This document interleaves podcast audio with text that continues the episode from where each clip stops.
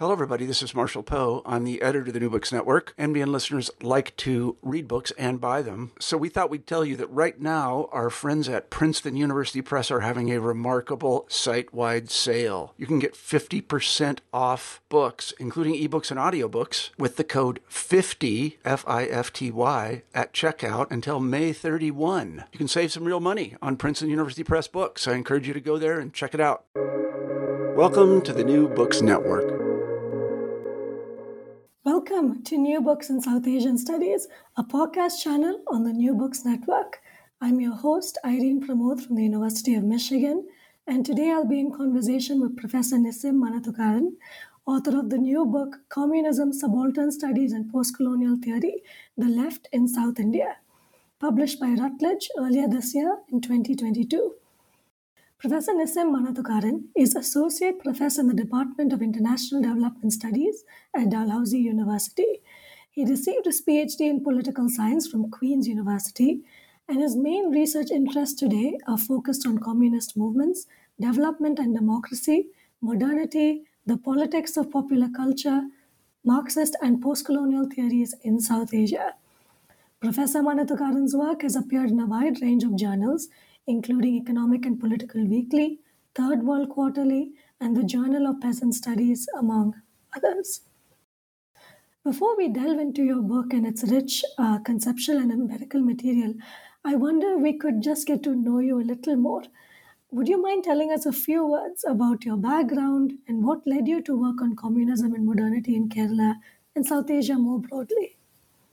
Thank you, Irene. Uh, it's a great opportunity to be here to discuss my book. Uh, well, as you uh, you know just described some of my research interests, uh, the cue to why I wrote this and why I've been researching on this uh, lies there in the sense that I have diverse interests. So uh, you know some of my main areas of interest are Marxism, post-colonial theory, uh, modernity. Uh, I have an interest in cultural studies, so I published uh, works uh, related to popular culture, you know, uh, in academic journals and as well as in the popular press. So um, this seemed like a great project because uh, I wanted to, you know, develop an empirical anchor to the idea of all these different interests I have. I wanted to, you know, find an empirical uh, case study kind of thing uh, for these theoretical concerns that I have. So that's why, uh, as you uh, as you know from reading my book, that I try to meld theory and uh, the empirical work, uh, the empirical case. I have a strong interest in theory. I have published an earlier book which is on theory, which is called Derrida. Um, it's on Derrida. It's called The Rupture with Memory: Specters of Marx uh, it's it's on Derrida's work, The Spectres of. Uh, so uh, so these kinds of interests come together here uh, in my empirical case study. And I'm originally from Kerala, and um, so the communist movement there seemed like a good fit to explore some of these themes, and that's the reason why you have all this coming together in my book. Exactly, and thank you so much for that, and welcome to this to this podcast. And um, and as we're going to get into it uh, in the next couple of questions, um, how you meld theory and, and the empirical data that you have together so beautifully, it's um, it's um, there's so much there for us to really think about and and um, dwell on. So let's let's just get into it. So in the first chapter of your book, you follow the trajectories of subaltern studies and post-colonial theory to show both where they've taken us so far in our understanding of modernity, resistance, and economic exploitation, as well as on the other hand where they've fallen short. In particular, you show how communist universals with genealogies in Western Europe interacted with the very local and specific cultural and economic particularities of Kerala since the 1930s. Could you take us through this dialectic that you trace, you know, between the universal and the particular in the making of new communist, what you call national popular imaginaries in Kerala? And why is this dialectic so important in your work?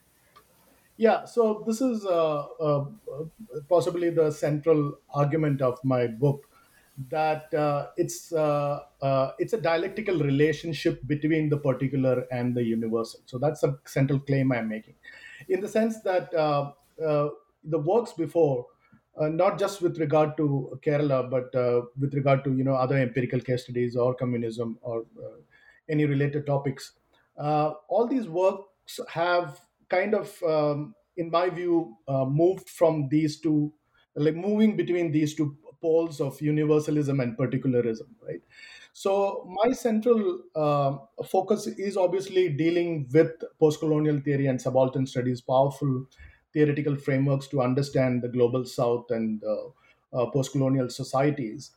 But I also, uh, as you would have read from my book, uh, you would see that it's also reacting to criticisms of subaltern studies and post-colonial theory especially, for example, uh, the big debate, uh, the influential debate that happened following the publication of uh, scholar Vivek Chibber's book, which was a reaction to subaltern studies and post-colonial theory, a critique of that uh, strand of scholarship. So, if you notice that I am trying to, you know, uh, critique subaltern studies and post-colonial theory, but also at the same time trying to critically engage with Vivek Chibber's work too. And I think these two works or these two strands of scholarship fall at these two extreme poles, which is uh, universalism and particularism, right? So, uh, subaltern studies and postcolonial theory have shown us powerfully why it is important to focus on the particular, because universal itself has been kind of colonized by Europe, Eurocentric uh, universalism masquerading as uh, you know the universal for every society, even colonized societies and the reaction uh, in terms of uh, the other side, like say for Marxism, which talks about universal struggles, uh, working class revolutions, and uh, Marxism, socialism, and so on. So you get to see these two different poles. Whereas I am trying to argue that the national popular that uh, was built in Kerala by the communists kind of mediated between this universal and the particular right? So it is not just one versus the other.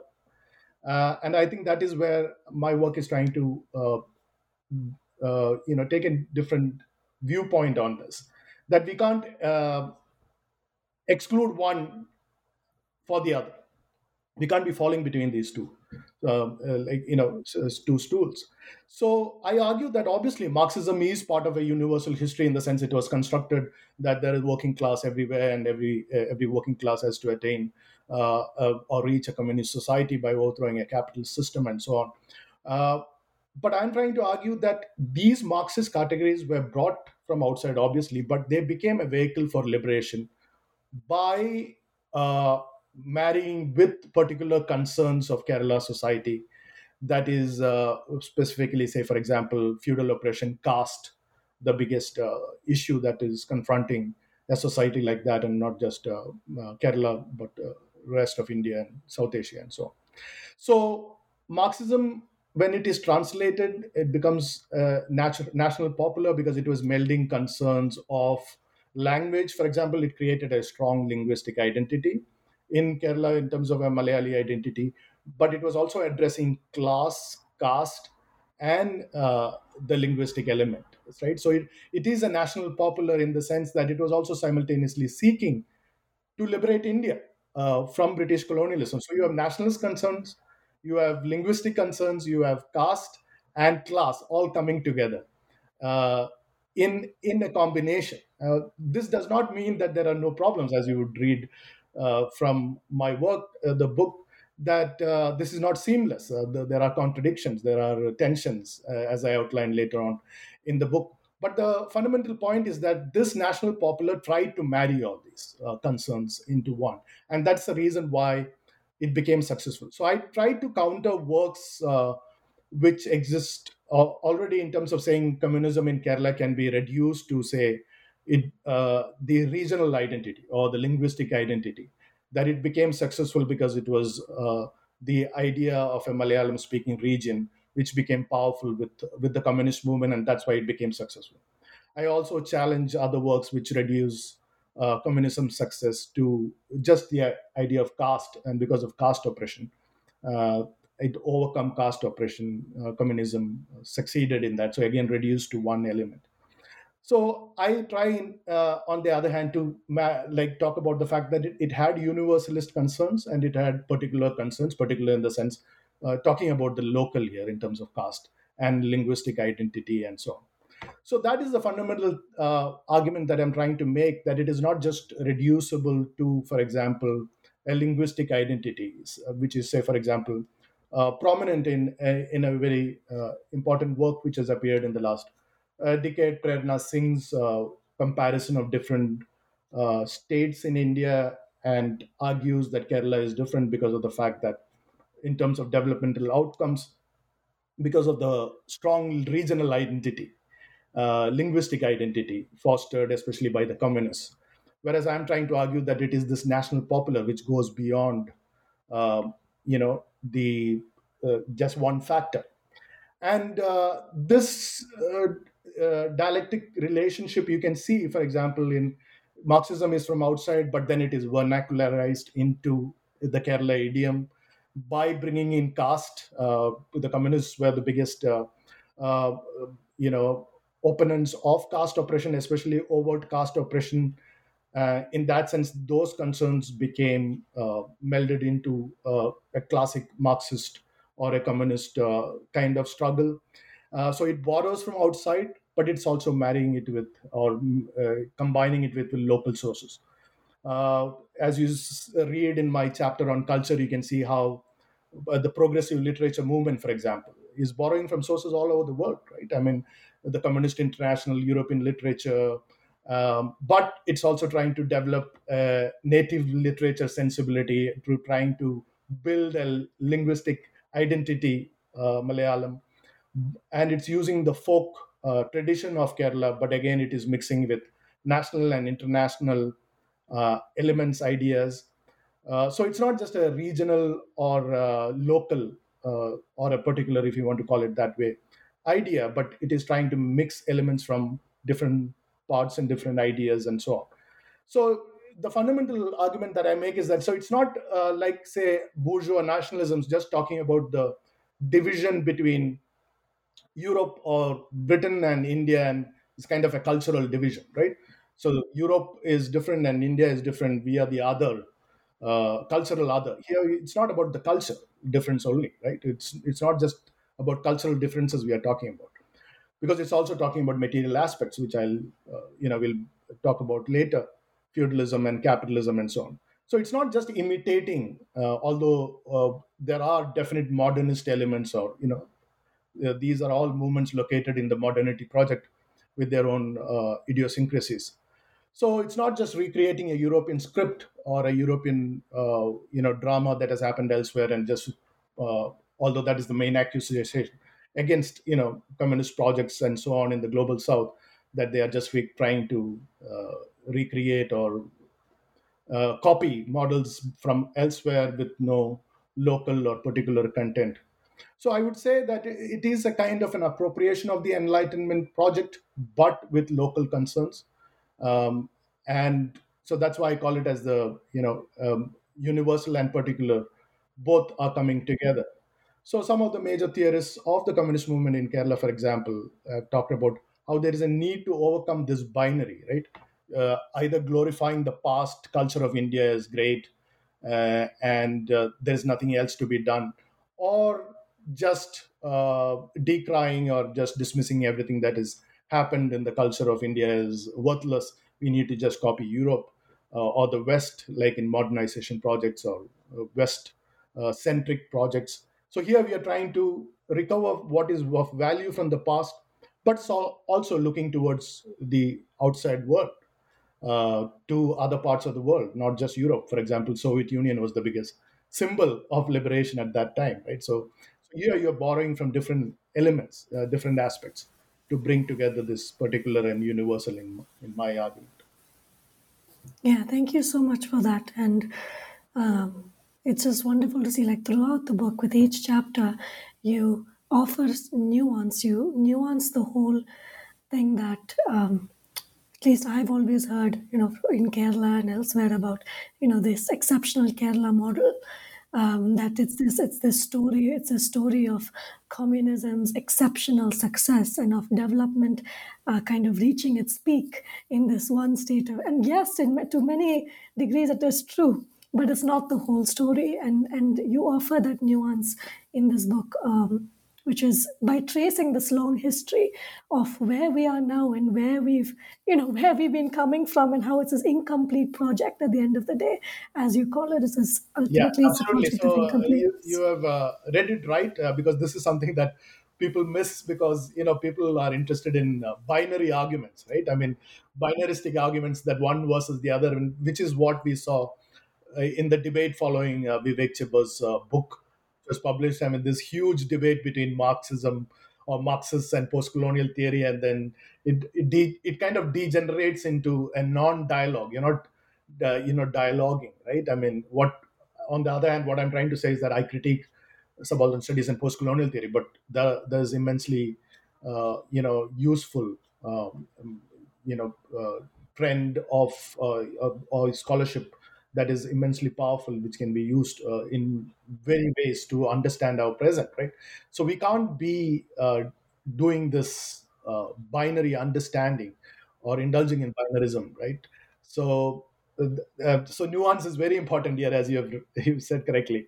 And uh, because we tend to get lost in this kind of asserting that you know this is the this is the only uh, argument to make and there's nothing else there are no complexities and so on. Whereas i as you read right the, it's an impen- immensely complex uh, understanding that i'm trying to you know put forth in, in terms of bringing nuance and uh, not make it a, a, a one-sided argument. Yes absolutely.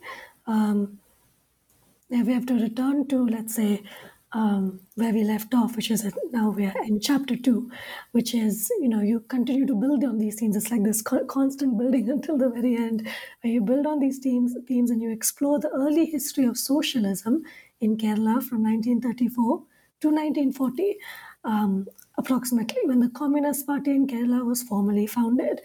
And a key historical event, which I found fascinating the way you describe it and delve into it, is um, the coir strike, which organized peasant workers not under Gandhian nationalism. And there's this whole explanation given in the chapter why that wasn't sufficient for this mobilization, not under Gandhian nationalism, but for the first time under a socialism that looked beyond Kerala, Kerala's caste based feudalism.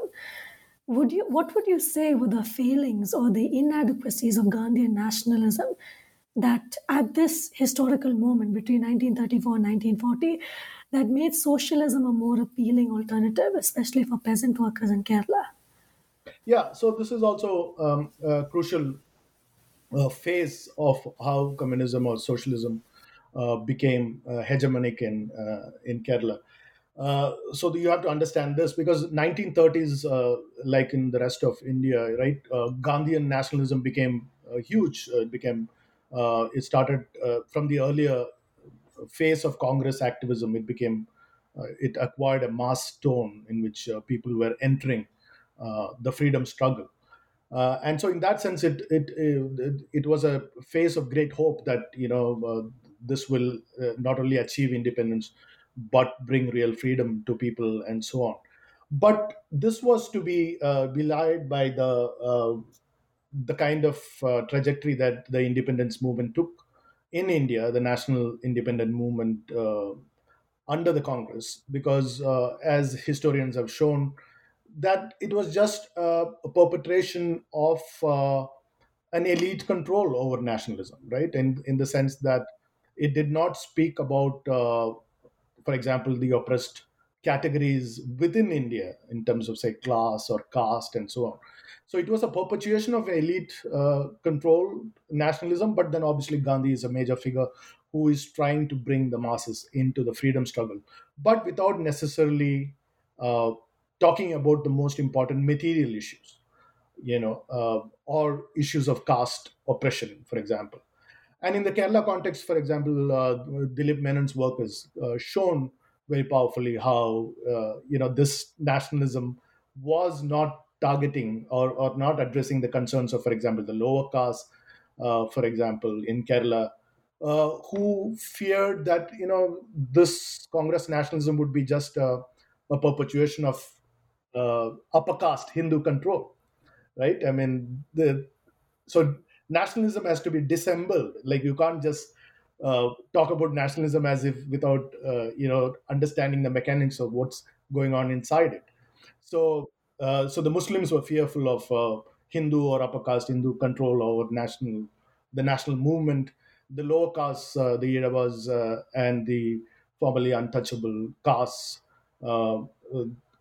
the Dalits who are known as Dalits now, but the Ezhavas also, as you know, faced untouchability. So all these castes uh, were fearful of Congress or nationalism kind of, you know, being uh, an alibi for Hindu control, upper, upper caste Hindu control.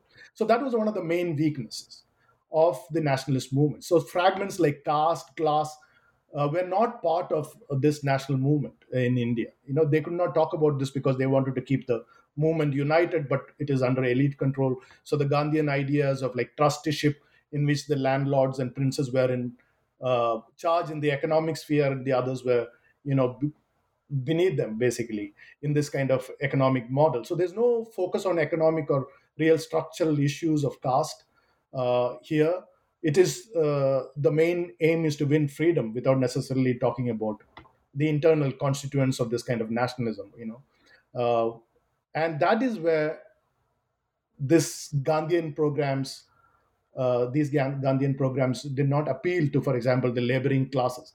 Uh, the laboring classes for example you know what are you going to do with foreign cloth boycott when that was the cheapest good uh, you know available in the market? So you can't be boycotting stuff unless you provide an alternative to, you know, the workers and the lower caste. Or, for example, boycotting uh, liquor, whereas you know many of these lower castes were involved in, uh, you know, say tapping toddy or liquor. Uh, sale of liquor or consuming liquor, right? So you see how these programs have uh, kind of uh, are at a far removed from the concerns of, you know, the people, the masses, uh, the Gandhian programs.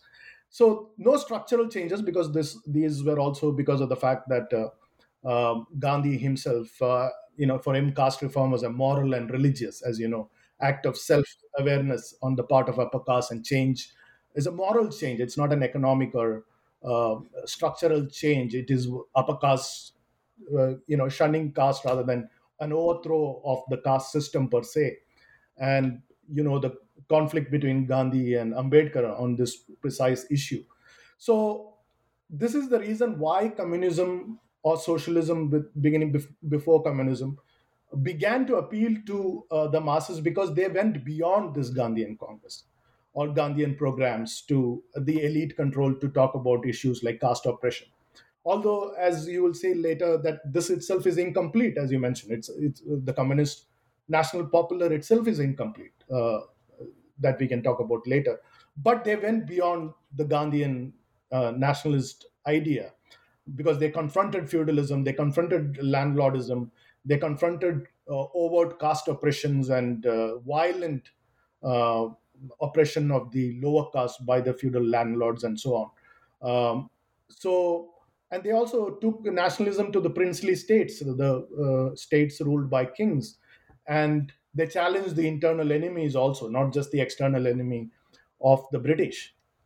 So they were struggling for responsible government in the princely states or the king kingship uh, ruled states, and simultaneously trying to talk about wages, uh, rights of workers uh, and farmers and peasants. So that's one of the examples in the early period is this 1938 coir workers strike, which is trying to talk about political and economic uh, concerns, not just economic issues, and also responsible government and those kinds of ideas are coming into the picture in which the workers are coming to the fore uh, and entering the independent struggle, but by talking about their uh, class or material issues also. So that's the fundamental change that uh, that you were not able to address this, so that you have a vehicle now to talk about actual issues of material caste oppression and so on so this misrecognition and exploitation under feudal system both materially and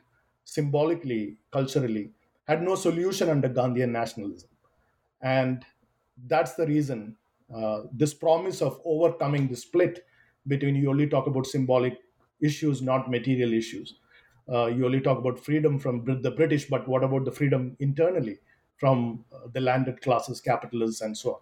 So that promise of overcoming the split in the freedom movement is why uh, communism became attractive to the people, the masses. Thank you so much for that. Um, that lays it out so clearly, and especially the way you bring the peasant, the figure of the peasant worker to the forefront of of what's going on here. This is also what you carry over into chapter three, where you show how mass movements, particularly among peasant workers against feudal landlords and the state, paved the way for communists to build again this national popular will and imaginary and lead the national liberation struggle. Again not under gandhian nationalism but under something quite different and locally and locally specific um, under communism. And this is the focus of chapter 3 and what strikes me from, from your account of this rise of communism is the pivotal figure of the peasant worker in bringing about a new modernity and this unified caste and class consciousness amongst those who were hitherto at the margins of society.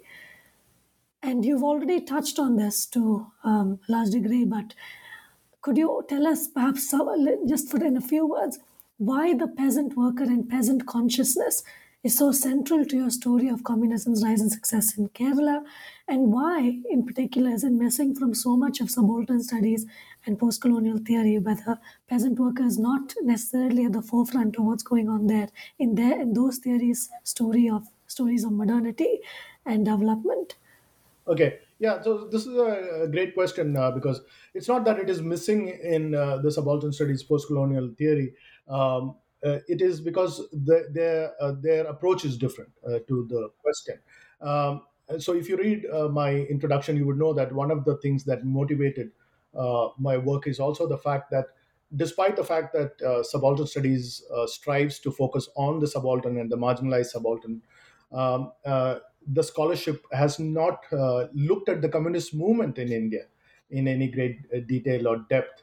Um, and that's an uh, irony which has been uh, paradox which has been pointed out by a few scholars and so in that sense my book is also trying to address this uh, lacunae that uh, a scholarship stream that seeks to study the most marginalized uh, peasant uh, or the worker um, is not looking at the one of the largest communist movements in the world you know which which was built in india so that's one but the uh, the great uh, contributions of uh, subaltern studies and post-colonial theory are in front of us because we need to critique modernization theories, linear path towards everybody attaining the same uh, you know project of enlightenment exactly conceived in Europe.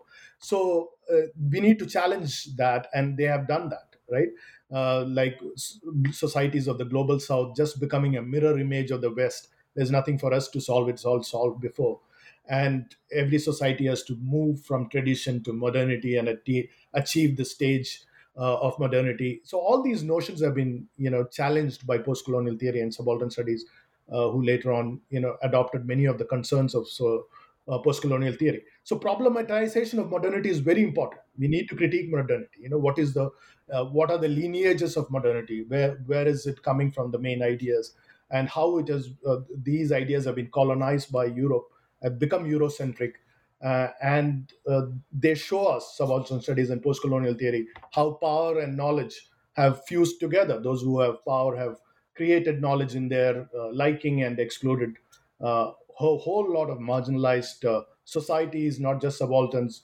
the languages and cultures of the global south uh, Africa, Asia, Latin America. So they're now coming to the fore, right, as uh, because of this marginalization under Eurocentric knowledge. So their uh, uh, critique of grand narratives of nationalism, socialism, and so on are, you know, very well taken. Um, but my uh, uh, critique is because of that is that from this critique they also kind of go back into adopting these binaries of tradition and modernity uh, modernity as European and tradition as you know non-Western or non-European societies, uh, and uh, you know uh, Marxism as alien uh, to Indian society. And one of the criticisms that they make is that uh, Marxism is hyper rationalism. It does not take into account religion. Uh, so it's not fit to analyze, uh, uh, say, society like that of India, which is built on culture uh, of religion and community and so on. So, uh, so they categorize Marxism as part of Eurocentrism, in which peasants are seen as backward. They have to become an industrial worker, and only then you can have, you know, in the Marxist, in according to their categorization, then we can have modernization and so on so they, from under, trying to understand the ambivalences of Indian modernity, because they, you know, it has been um, uh, complicated by European colonization and so on.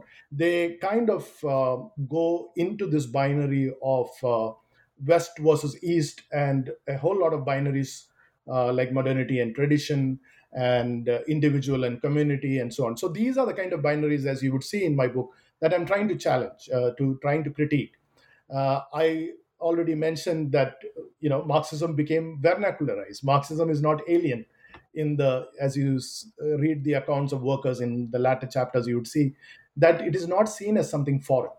Uh, instead, it is seen as corresponding to existing aspirations to equality, which stem from before colon, uh, you know, the colonial era. So instead of uh, lack of understanding of culture or religion of India, many of these uh, people belonging to the peasant strata were willing to adopt Marxism or a Marxist lens. It's not just because it was imposed on them, but because it was appealing to them, as I mentioned, why it was appealing, because it corresponded to aspirations of equality. Right? So, religious and caste consciousness are not the only frameworks for understanding Indian peasantry or working classes, especially under colonialism. That here we have an example of how peasants and workers were willing to look at other lens to uh, seek their liberation, material liberation, for example. So, religion and culture or caste consciousness not, are, are not the only ways of understanding reality. Because you have a new philosophy or new ideology which uh, is trying to tell you uh, different things about uh, you know how your materiality is constituted. So uh, that is the reason why i said you have to uh, you know uh, go beyond these binaries. Whereas like criticisms like uh, Chibber's, which focused on um, the enlightenment framework as the only framework to understand or kind of a universalism that i mentioned before. Whereas here we have to go beyond both not just the enlightenment framework or uh, an understanding before enlightenment or uh, pre enlightenment non european as essentialized. We need to go beyond both to understand uh, how uh, reality is being shaped uh, on the ground. So this externality and alienness of modernity um, is one of the major themes of subaltern studies and post-colonial theory that modernity is alien to uh, you know to india and uh, some of these things that British colonialism brought, like individual rights, liberalism, and so on, alien, are not uh, something that accords with the uh, native culture or consciousness and so on. So uh, I'll just quote uh, the historian Sanjay Subrahmanyam here, just for uh, you know to make this point that, as he says, the subaltern school effectively locates all agency and processes of change in Europe and thus sees the Indian role as one of largely reacting and adapting to European initiatives. So, this ostensibly radical view of colonialism is thus unable to escape many of the same assumptions of modernization theory and the even older colonial and exoticist view of India. So, you can see how, in seeking to counter Europe, you kind of place all agency on Europe, whereas the modernity project is not just European. Right? It uh, many of the ideas precede uh, the Enlightenment, and then but Europe has had the most significant say in uh, making the Enlightenment project. But that does not mean that it is. Uh, so these huge binaries have to be challenged. Um, and communist hegemony in Kerala was not brought about because of the fact that it was trying to build an industrial citizen like on a stagist Marxist linear path. But uh, like to respond to your question, based on the peasant, for example. So it is trying to build a democracy, fight for the rights of the peasant by acknowledging the fact that that's the major constituent of social reality, the peasants. So we are not trying to modernize them to get to democracy. We have to fight for what is there already, right? So in that sense, it overcomes the stagism that peasant has to become an industrial worker, and uh, Kerala was not developed industrially anyway, so it did not have a huge industrial working class like in Marxist uh, theory, right? So you have to contend with what is there, and which is true of many other communist movements in other part of the world. So in that sense, I also point out the fact that subaltern studies also theoretically wanted to inaugurate a democratic project with the peasant, focused on the peasant, because that's the reality of India as the citizen. So I say in my book, as you would have noticed, so in that sense, you know, the communist movement is also trying to do uh, the same kind of thing in terms of talking about the peasant and the peasant's real problems, both materially and symbolically.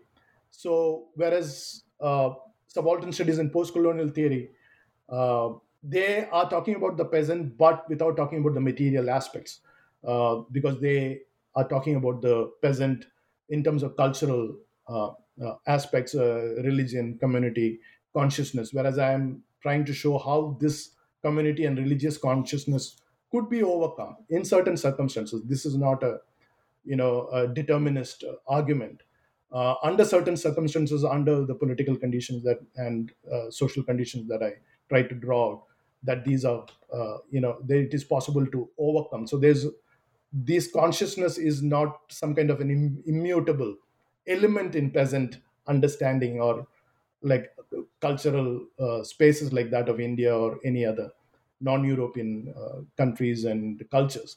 That it is possible to think uh, alternatively to what your main uh, symbolic or cultural constitution is. So that is why peasant and worker uh, is important in my argument, because as you saw in the chapters on uh, culture, that libraries and reading rooms become the main foci of the communist movement. So it is by reading, by understanding other uh, cultures, revolutions, and so on. So it's not just based on your own culture, but you're trying to imbibe what's happening from other parts of the world, then workers and peasants are, especially peasants, are building modern, so-called modern institutions of the unions, and the, they're part of cooperatives and uh, cultural and literary organizations and civil society, like modern civil society. So it's again, you see the binary is breaking down. It's it's uh, it's the peasant who is part of this attempt to construct something new a new democratic space uh, of conversations and public sphere. Um, and uh, through agitations, say, for example, you know, it's because of these agitations and uh, struggles that something like a welfare state was built in Kerala because of this. And obviously, it's not only because of communist struggles. Uh, I don't have to say that. There are so many other actors trying to, you know, be active in this space but the most important thing is obviously because materiality and class consciousness, which is the most important argument in my book, which is not necessarily the focus of uh, uh, subaltern studies and post-colonial theory, because as I said, they're seeing uh, this uh, reality in terms of more in terms of cultural elements, rather than see how culture and materiality both are coming together. Um, so peasant and worker, uh, the peasant, especially the central point uh, uh, of my book because of the fact that uh, they're seeing the structure in new terms, not in feudal terms or in or, or, in terms of community consciousness or being subservient to the feudal lord, for example. These conceptions change. They are fighting for their rights. They believe that they are unequal in in front of the other, no matter who the uh, superior or the person above you is, like a feudal lord or a capitalist owner. So there is a huge change uh, in terms of consciousness from religion and community being the only understanding uh, to material understandings to class consciousness. And more importantly, as uh, you would see, that this understanding also generates unintended consequences that going beyond communism language of defiance class struggles take on other shapes and so on so that's precisely what I try to argue, right? That's why they're uh, in the central part of this. Uh, yes, absolutely. Yeah, and um, because now we're turning towards the latter sections of your book, which is uh, in many ways is turned to how the cultural and the material come together, but specifically in the in the literary aesthetic spheres of of um, Kerala's communist movement, because it's because as you say in your book, the cultural domain was a powerful um, way in which people were able to come together. Uh, people were able to come together to mobilize, to um, develop this collective consciousness of, um, of where they wanted to go. The aspirations were often realized in that sphere. Um, so now, when we're turning to chapters four and five, which turn to culture, literary, aesthetic, and the emergence of a new, albeit contested, subaltern public sphere in the 1950s, as the communist movement picked up speed in Kerala during this time. And you tell us that while communism subverted earlier aesthetic and literary ideals grounded in caste class elitism, um, it's anti democratic um, to, to a large extent, and but more specifically, Stalinist tendencies and uh, the tendency to control um, the masses, the narrative, produced in many ways an incomplete project of socialist democracy for all. Uh, this is again something that we've already discussed to to some degree so far, but um, if you have to focus now, if you, if you have to shift shift the focus slightly to the cultural domain, um, could you tell us more about the feelings of communism in Kerala? On the one hand, that's being something we already discussed, but on the other hand, what popular culture can tell us about the aspirations historically and the ideals that people shared, especially those who were previously excluded from the domain of culture in Kerala because of class caste elitism, but now under the communist movement, how they were able to come together at least aspirationally to to aspire to something. Um, and why and why and how communism often depended on that in this period. Yeah so um, as you would see in the chapters uh, on culture that culture becomes a cog in a material understanding. So this is uh, one of the unique things that is happening there in the sense that cultural struggles are telling you how it is important to understand society from a material point standpoint right?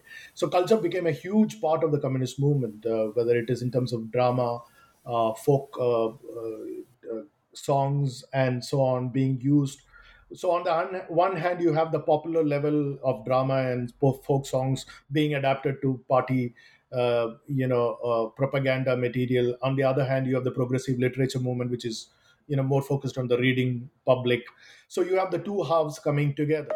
But i also um, uh, as you notice uh, um, uh, outline why uh, you know this movement in the cultural sphere could not attain a more richer and more democratic national popular right so in the initial phase, because of the huge, uh, you know, popularity that uh, communism enjoyed, many of the non-communists, uh, for example, uh, writers uh, and literators uh, and so on, kind of affirmed the communist project, although they were not communists. So, so this is a hegemony in the sense that you are able to attract people from not necessarily your own class uh, working class or uh, political ideology. Uh, and it just shows the kind of huge uh, support at that time, for example, in the 40s, that communism was able to uh, achieve in Kerala.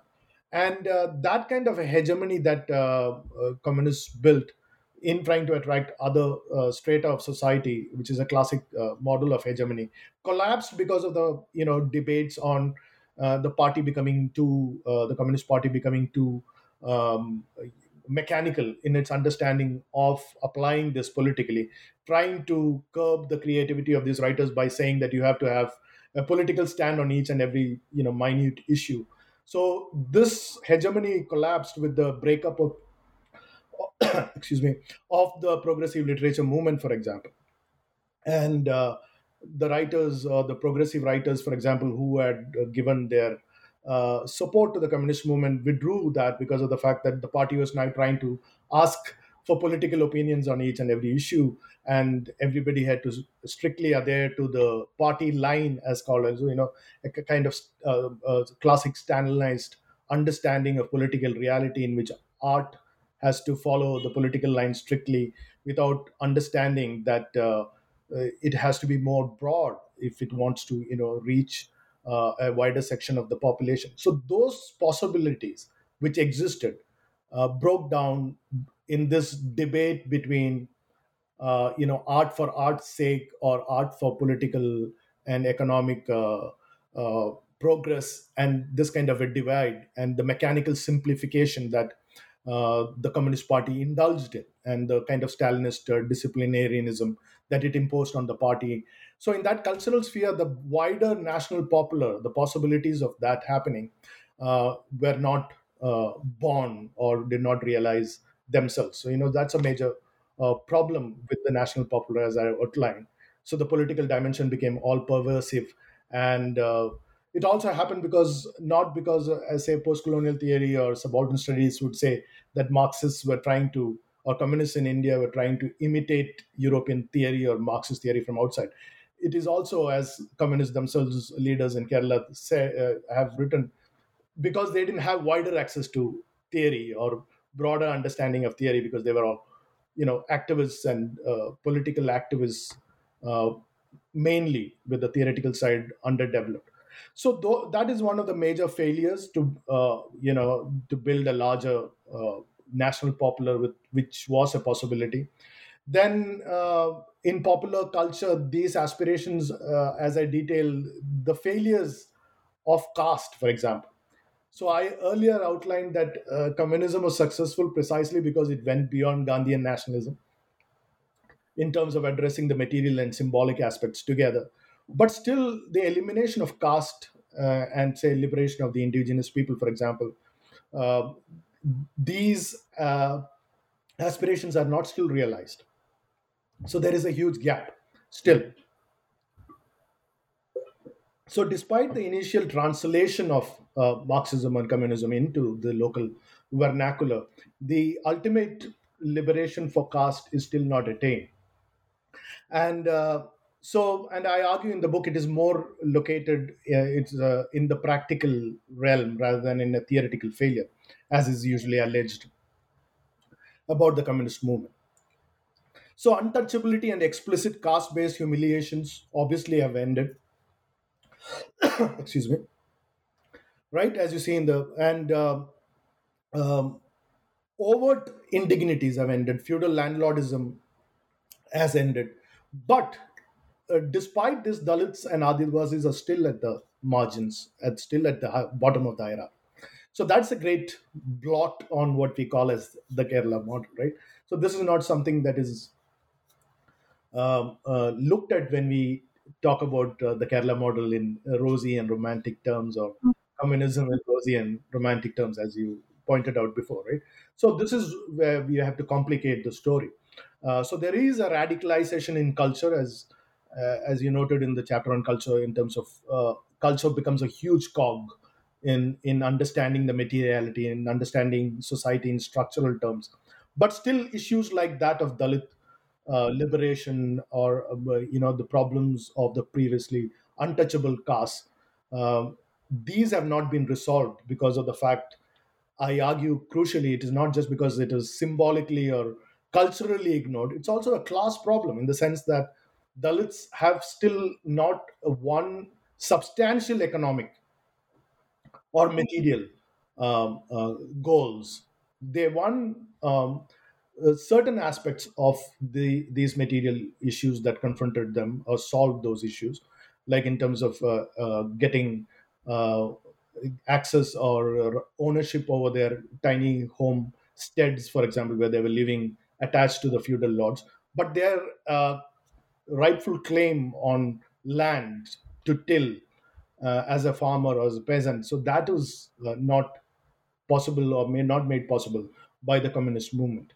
And it's still not been achieved. And that is why in popular culture, you see these aspirations are now taken over by, as I say, uh, communist m- movements outside the communist movement.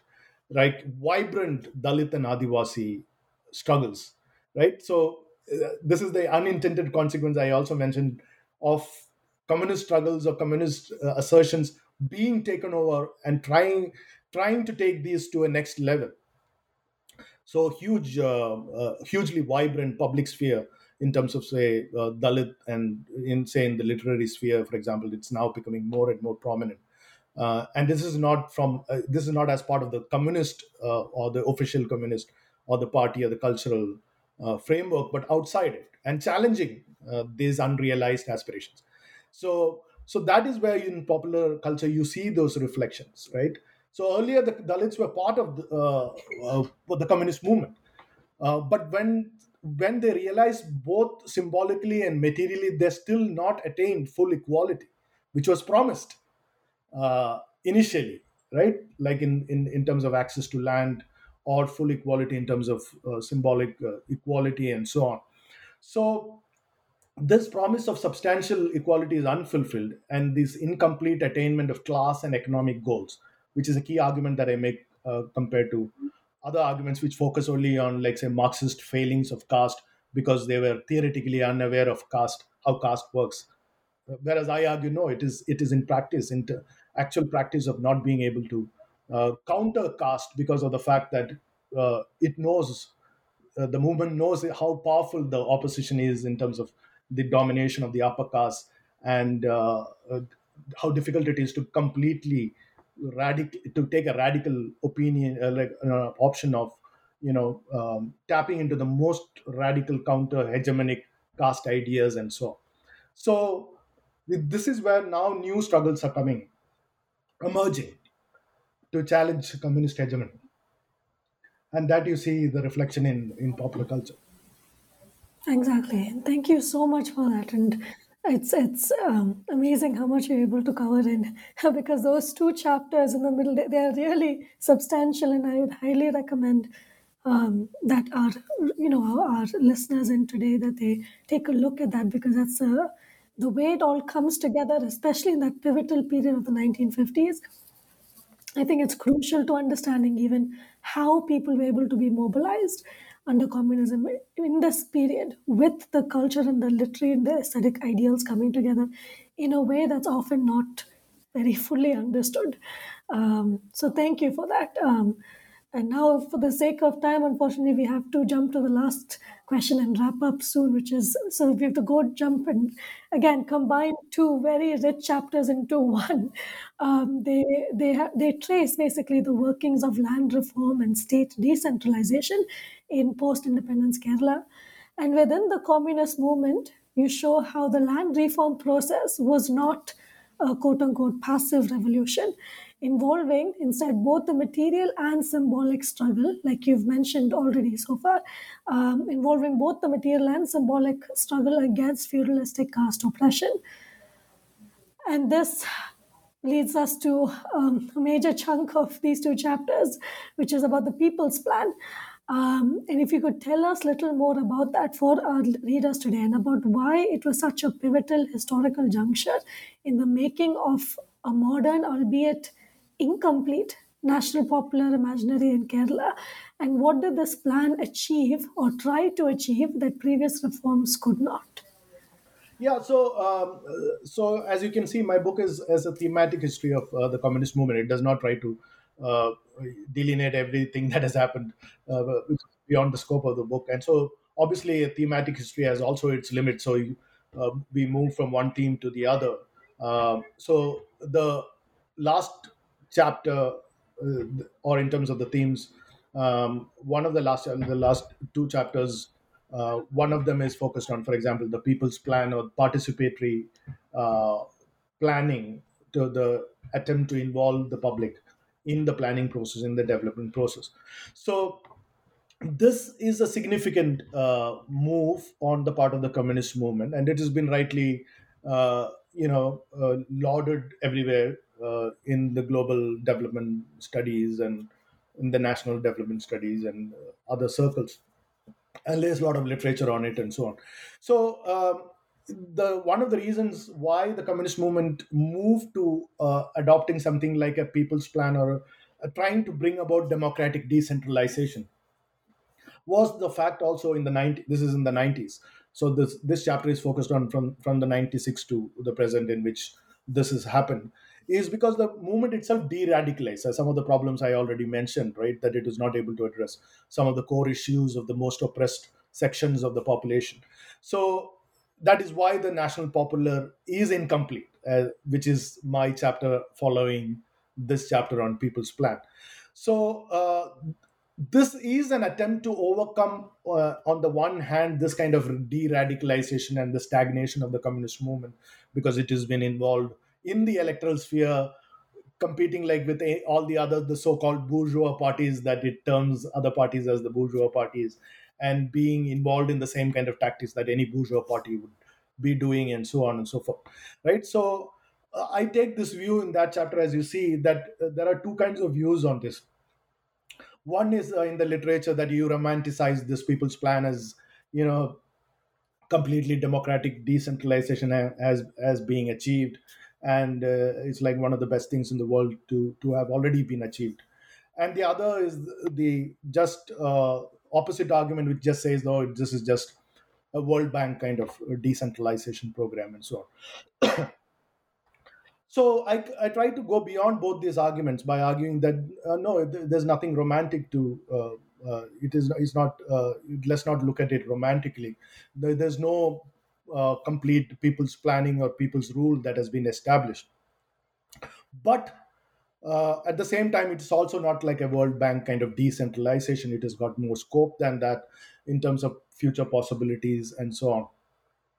So it is an important effort, as I say, uh, at extending popular sovereignty, right, uh, to the rule of the people. Uh, and it shows that you know there are possibilities of deepening democracy within the societies of the global south. And Kerala's uh, People's Plan or participatory planning is an example of that. So again, it goes back to this binary of modernity and tradition, right? That it's not like European modernity coming uh, into uh, India or Kerala and that we are trying to copy something that has happened elsewhere. Rather, it is that uh, societies like Kerala and other places uh, or social movements are trying to contribute to a global modernity. Uh, that in many ways some of these attempts have gone beyond what has happened in many places in Europe, uh, like say democratic decentralization attempts, like in Brazil and uh, in some other societies, for example, right? So we need to see this contribution or this uh, uh, making of modernity in the global south. It is the plan is obviously, as I said, there's uh, there, we need to shun our romantic lens and see that it has achieved mixed results it has been completely institutionalized in the sense that it is now uh, difficult to roll back, although there are many attempts to go back to a bureaucratic control over people's participation because bureaucracy does not want to leave power to the people or the you know people's uh, uh, in in people's hands. So there is a substantial devolution of funds. It was a big bang approach to democratically decentralize the state. And uh, the uh, survey results show there has been a pro, uh, pro poor tilt in the plan implementation that poor people have been the, the people at the bottom of uh, the society have benefited from the plan in terms of uh, a- access to services and infrastructure and uh, uh, things like that housing and sanitation and, and so on. And surveys also showed that women and dalits uh, and indigenous people have better access through the de- decentralization project. Um, so, in that sense, it is an expansion of the welfare state, right? And new attention has been paid to issues like gender and ecology and so on. So, you would be aware of this. And I also briefly talk about this because gender is not my focus in the book. But like self help groups of women have emerged from this democratic decentralization process like the Kudumbashree, which is the, uh, apparently the largest women's self-help group in the world with about 5 million uh, membership, right? So that is a huge part of the decentralization of the people's uh, uh planning attempts in Kerala now, women's self-help groups. Uh, and women entering the democratic sphere in the local governance and so on. Uh, so, in that sense, this, these spaces have been created by this decentralization attempt brought by the left and the communist movement. Uh, uh, like this new kind of resources happening within society. So they have contributed to poverty reduction and asset building, building of social capital among women. Like in the interviews and uh, ethnographic work I've done, I can see how women have taken to this in a huge way, especially in politics and representation and so on. But the caveat is this that it is still reformist kind of uh, uh, change.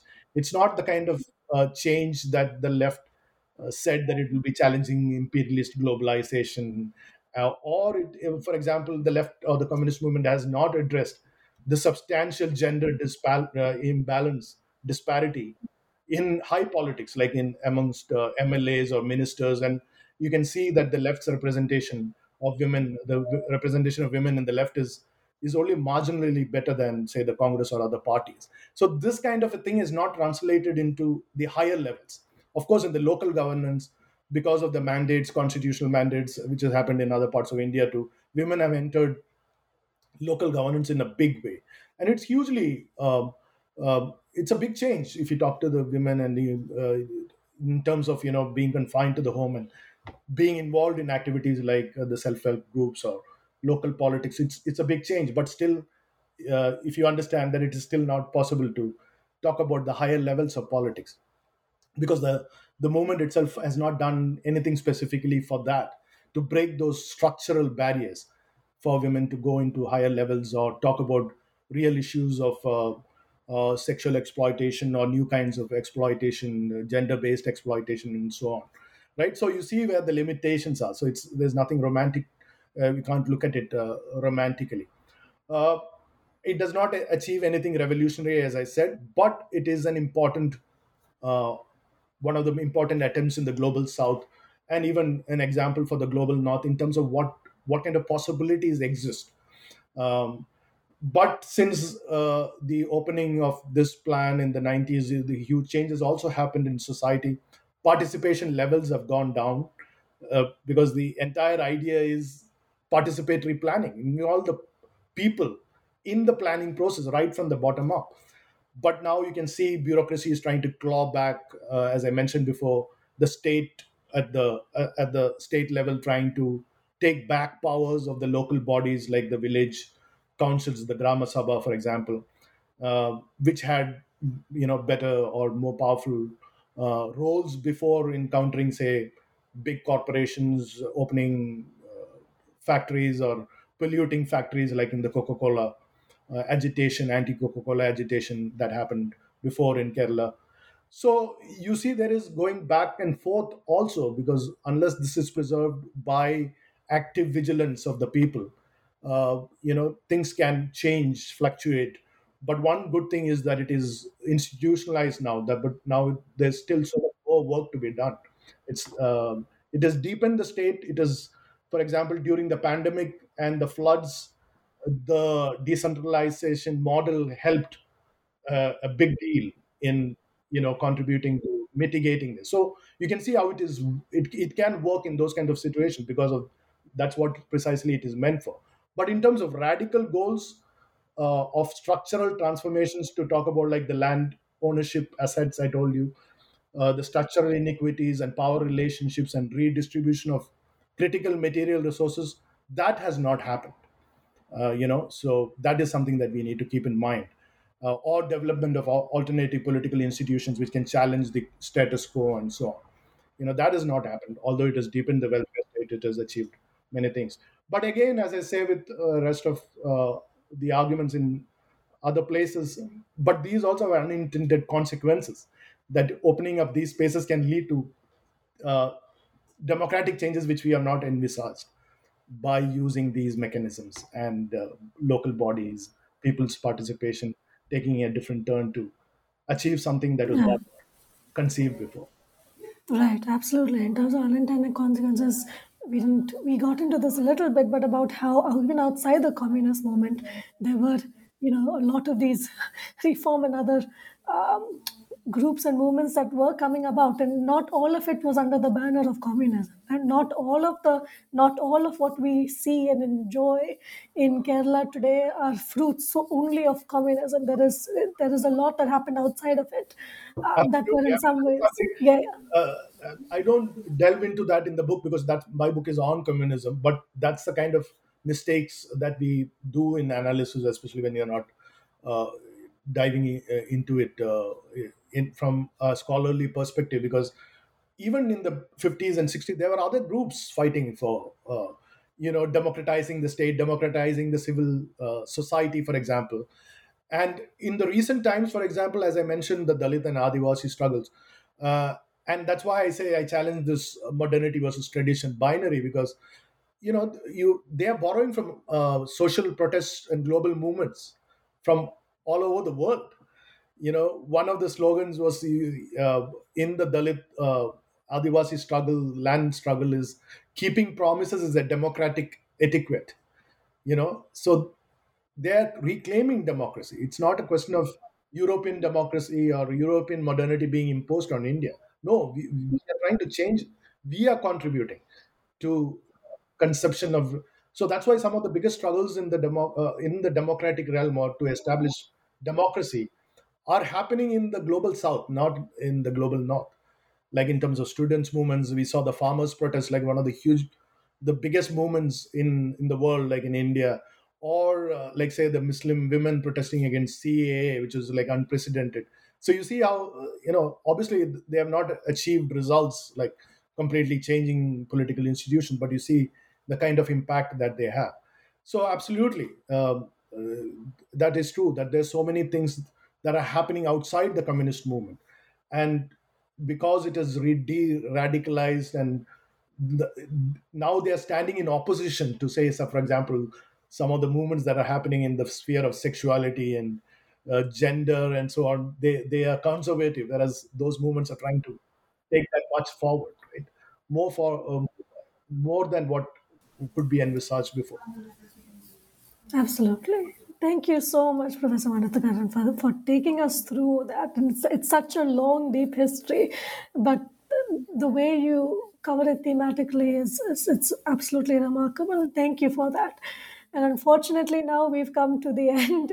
But before we wrap up, I just have one final question for you.